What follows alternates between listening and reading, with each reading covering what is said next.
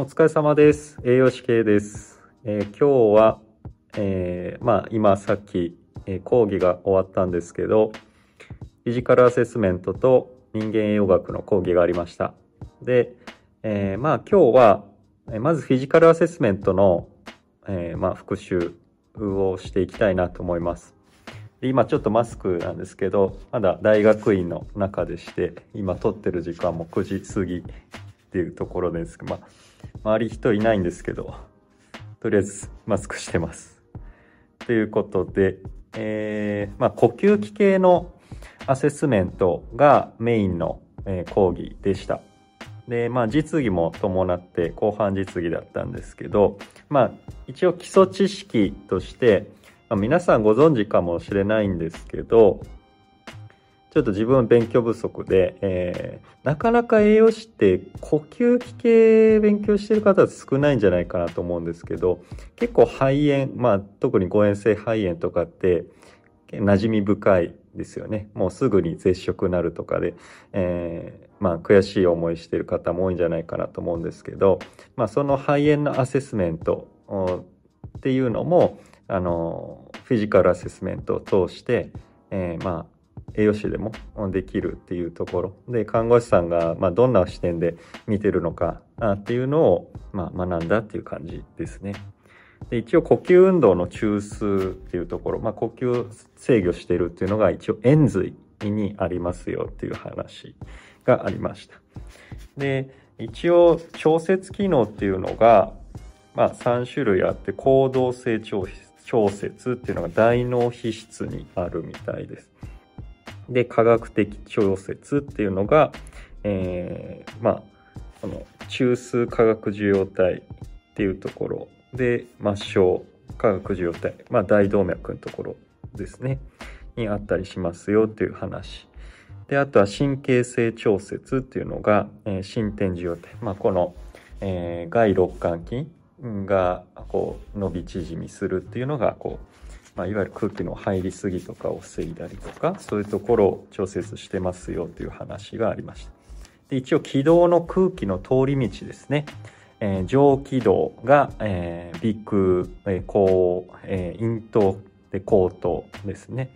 で下気道っていうのが気管と気管支っていうところですね。はい。で一応このまあ皆さん胸のこのなんだろう出っ張ってるとこ触っていただくと分かると思うんですけどここが胸骨核と呼ばれるところで一応第二肋骨が、えーつながってるようなところになるのでまあちょっと目安にしていただければと思います。で一応肺の、まあ、一番先端の部分先端の部分っていうのがなんだここのもうほんと首の横ぐらいのあたりえー鎖骨の上あたりぐらいから、えー肺がある。で、であそうですね。で、えー下の方が、えー第6、えー肋骨のところが、まあ、なんだろう、中間地点というとかですね。中間地点があって、えー第8肋骨まであるという感じですね。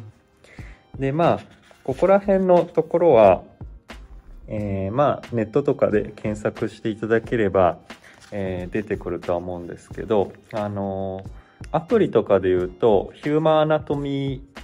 ヒューマンアナトミーっていうアプリがあるので、えそこで、まあ、解剖、まあ、人体どうなってるのかっていうのがあるので、ぜひ見ていただければなと思います。で、そのヒューマンアナトミーっていうのを、今、セール中かわからないですけど、あの、定価は3000いくらしてて、セール中になると200円 ?100 何十円とかになるんで、まあ、セール中に買うのはおすすめします。はい。ですね。で、まあ、フィジカルアセスメント、まあ、本題ですけど、まあ、まず問診。まあ、問診はもう、まあ、わかりやすいかなと思うので、まあ、割愛して、まあ、なんだろうな。あとは、えー指針ですね。いわゆる、呼吸の、回数であるとか、呼吸のリズムとか深さを見るっていうところですね。まあよく聞くのは、えークスマウル呼吸っていう感じ。過度に深い呼吸が規則正しく、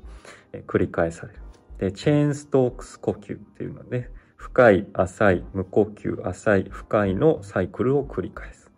で、美容呼吸っていうのもある。無呼吸と不規則な呼吸を繰り返す。まあ、それぞれで、あの、まあ、そういう呼吸をしている時に、まあ、どういう代償行為ですね。まあ、いわゆるそういう呼吸しているってことは、まあ、体が、まあ、アルカリ性に傾いて酸性傾いているとかそういうところが出てくるのでそこを、えー、まあ呼吸性アルカローシスとか呼吸性アシドーシスとか代謝性アシドーシスアルカローシスっていうところを勉強していけばいいのかなと思います。で、一応高齢者の支柱肺炎で見られる症状で一番多いのは貧呼吸みたいです。他のあの咳とか呼吸困難とか、まあ、痰とかそういうのに関しては、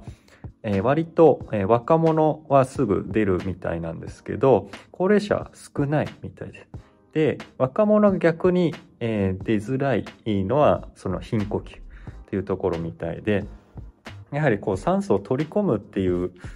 力っていうのがやはり高齢者では不足、まあ、弱っているのかなっていうところでやはりそこで呼吸数で代償しているのかなというところになりますね。まあ、今日やった、えー、なんだろう、フィジカルアセスメント初見としては、あの、静音浸透って言って、あの、まあ、背中から、まあ、肋骨の第6、8ぐらいを押さえて、まあ、そこがこう呼吸、うん、吸気時にこう広がる。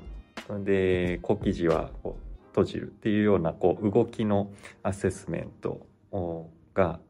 あをしたりとかあとはあ専用シートはまた別ですね。それと別に、えー、それは胸郭の形状と動きでそれ静音浸透っていうのが、えっ、ー、と、まあ、一つ、一つって言ってこう言ってもらって、それ背中に手を当てた状態で、その振動を左右左右差があるのかっていうのをアセスメントするっていうようなものでした。はい。ですね。あとはまあ聴診ですね。聴診はまあなんだろうなまあメジャーかなと思うんですけどやっぱり肺音ですね。えー、上から、えー、左なんだろうまあ左右こう見て聞いていくっていうところ。ですね。で、まあ、口を開けて深呼吸してもらって、吸気時と呼気時を、えー、音の違いで判断していくっていうところですね。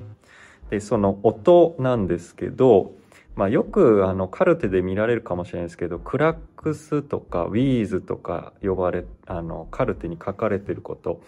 あるかなと思うんですけど、えー、まあ、いわゆるそのクラックスっていうのが、え細かい断続性複雑音であったりとか粗い断続性複雑音っていうような感じで言われてて連発音とか水泡音とかっていう風に言われてます。で連発音っていうのはパリパリっていう風になってて水泡音がまブクブクですね。まあ今日実際に聞いた感じでは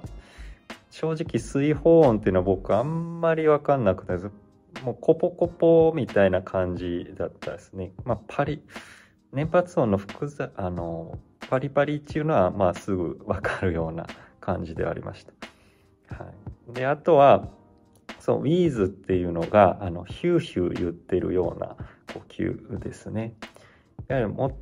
もうちょっとこう、気泡の方というか、気管支の、えー、まあ、先の方の狭窄によって起こされるみたいであとはいびき音っていうのもありました。はい、で一応こう肺炎を疑った時に意識する身体え診察、まあ、所見っていうのがいわゆるバイタルサインは、えー、呼吸数と発熱が、まあ、まあメジャーというかそれを指針にしていくかなっていうところ。で問診はまあ当然ですけど症状どんな症状苦しいですかとかそういうのですね。で指針はえ胸郭の広がりですね。こう広がりですね。っていうとこ。で触診はえ、まあ、左右差ですね。まあ左右でこう振動が違うとかいうところを見ていく。であと聴診ですね。え気管支呼吸音とか水本。まあ聞いてあどっちかというとこう上の方は呼吸音が聞こえやすいんですけど下の方は、まあ、末端の方なので呼吸音少なめというか小さめに聞こえるっていうのを今日、まあ、実習でもやりまして。なるほどなとすごい勉強になりました。ということでまあざっとですけど、えー、まあ以上にしたいと思います。